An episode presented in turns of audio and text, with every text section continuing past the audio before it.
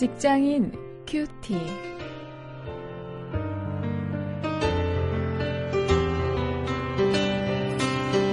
여러분 안녕하십니까? 1월 16일 창세기 18장 1절부터 8절까지 말씀을 가지고 생활 신앙을 주제로 해서 오늘 말씀을 묵상하겠습니다. 손님 접대의 신앙입니다.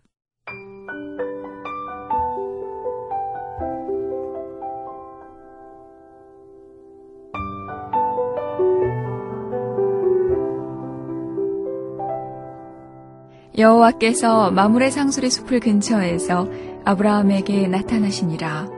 오정 즈음에 그가 장막문에 앉았다가 눈을 들어본즉 사람 셋이 맞은편에 섰는지라. 그가 그들을 보자 곧 장막문에서 달려나가 영접하며 몸을 땅에 굽혀 가로되 내 주여 내가 주께 은혜를 입었사오면 원컨대 종을 떠나 지나가지 마옵시고 물을 조금 가져오게 하사 당신들의 발을 씻으시고 나무 아래서 쉬소서. 내가 떡을 조금 가져오리니 당신들의 마음을 쾌활케 하신 후에 지나가소서. 당신들이 종에게 오셨음이니이다. 그들이 가로되 네 말대로 그리하라. 아브라함이 급히 장막에 들어가 사라에게 이르러 이르되 속히 고운 가루 세 사알을 가져다가 반죽하여 떡을 만들라 하고 아브라함이 또 짐승 떼에 달려가서 기름지고 좋은 송아지를 취하여 하인에게 주니 그가 급히 요리한지라 아브라함이 버터와 우유와 하인이 요리한 송아지를 가져다가 그들의 앞에 진설하고 나무 아래 모셔섬에 그들이 먹으니라.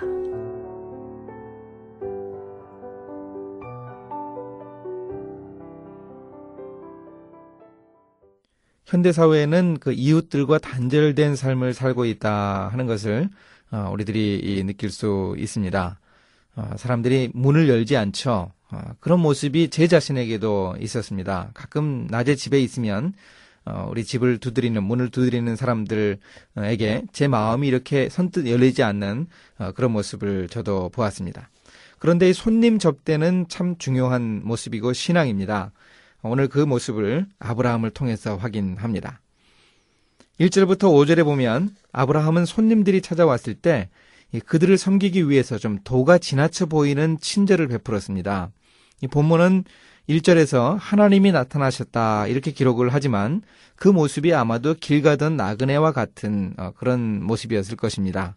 아, 마침 식사 시간이었기에 더욱더 아브라함은 그 길손들을 대접하려고 노력을 했습니다. 그런 아브라함의 모습이 참 인상적입니다.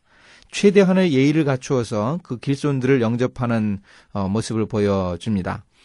어, 성경은 이후에도 반복해서 그 일상 생활 속에서 이 믿음을 보여야 하는 것, 그것을 얘기합니다. 이 하나님을 섬기는 믿음이 사람들을 통해서도 또 사람들을 향해서도 그대로 나타나야 하는 것, 어, 그렇게 이야기하는 것이죠. 오늘 우리의 실 상황을 생각해 볼 때도 어, 꼭 배워야 할 이 생활 신앙입니다.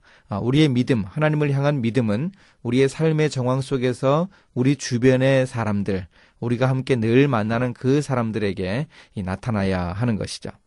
자, 그럼 이 아브라함이 구체적으로 어떻게 이 손님을 접대했습니까? 6절부터 8절에 보면 그 모습이 구체적으로 나옵니다. 아브라함이 아주 서들고 있습니다. 이때 아브라함의 나이가 99세였습니다. 그 나이가 무색할 정도입니다. 자신이 서둘기도 하고 또 지시를 하는 그의 말을 들어보면 참 너무 급하다 하는 생각이 들 정도입니다. 급히 들어가 또 속히 만들라 달려갔다고 표현을 하고요. 또 요리하는 사람이 급히 요리한지라 이런 표현들은 이 얼마나 아브라함이 손님들을 접대하기 위해서 노력했는지 잘 보여줍니다. 또 길손들이기 때문에 바쁘게 길을 가야 하는 사람들이기 때문에 이 그들에게 이 빨리 식사를 어, 준비해서 대접하고자 하는 이 그런 모습을 보여주고 있습니다. 이런 모습이 바로 믿음의 조상인 아브라함의 믿음, 구체적으로 이 생활 신앙을 보여주는 증, 중요한 증거입니다. 더구나 이 믿음이 아브라함과 함께 있던 롯에게도 전수되었다고 하는 것 이게 아주 인상적입니다. 19장 1절 이하에도 보면은요. 예, 거기에 롯이 어, 비록 그 소돔성에서 악한 사람들과 함께 살면서 그 마음이 많이 상처를 입었지만 이렇게 아브라함이 보여주는 이 손님 접대의 그 모습을 그 믿음을 어, 그대로 답습하고 있는 것을 볼 수 있습니다. 롯도 분명히 아브라함에게서 그런 어, 생활신앙의 모습을 배웠을 것입니다. 우리도 이 삶을 살아가면서 직장 생활을 하고 가정 생활을 하면서 우리 삶의 일상 속에서 보여주는 어, 이런 그 손님 접대 또 사람들을 섬기는 모습 이런 모습을 통해서 우리의 신앙을 좀 충분히 드러낼 수 있어야 하겠습니다. 이제 말씀을 가지고 실천거리를 찾아보겠습니다. 한번 좀 우리 동료들을 우리 집에 초청을 해서 대접하고 대화를 나누어야 하겠다 아, 하는 그 계획을 한번 좀 세워보시면 어떻습니까? 아, 그렇게 삶을 나누다 보면 우리가 전도할 기회도 어, 생기지 않겠습니까? 어, 뭐 특별한 날이 되어서 초대하는 것이 아니고 어, 특별한 이유 없지만 이 찌개 한 그릇 놓고 저녁 식사를 함께 하면서 이야기 나눌 그런 계획을 좀 세워 보실 수 있기를 바랍니다. 또 우리가 일하면서 하루 한 건씩 어, 옆에 사람에게 우리 동료들에게 친절을 베풀겠다 하는 그런 결심을 좀 할 수 있으면 좋겠습니다. 사소한 일이라도 작은 일이라도 어, 그렇게 우리의 믿음을 보여주는 어, 그런 노력이 꼭 필요합니다. 이제 함께 기도하시겠습니다.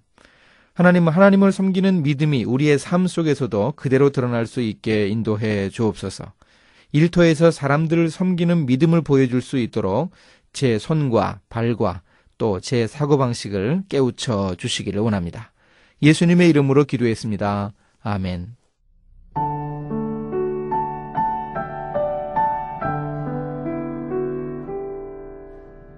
한 경건한 크리스천이 이사를 했어요. 그런데 이웃에 살고 있는 사람이 싸움을 잘하고 괴팍하기로 소문이 나 있었습니다. 그 이웃에 대해서 들은 크리스천은 곧 이렇게 소문을 내었습니다. 만약 그가 나를 괴롭히면 나는 그를 죽여버리고 말 거야. 이 소문을 들은 이웃 사람은 더욱더 이 크리스천을 괴롭혔죠. 그런데 아무리 괴롭혀도 크리스천은 이웃에게 친절을 베푸는 것이었습니다.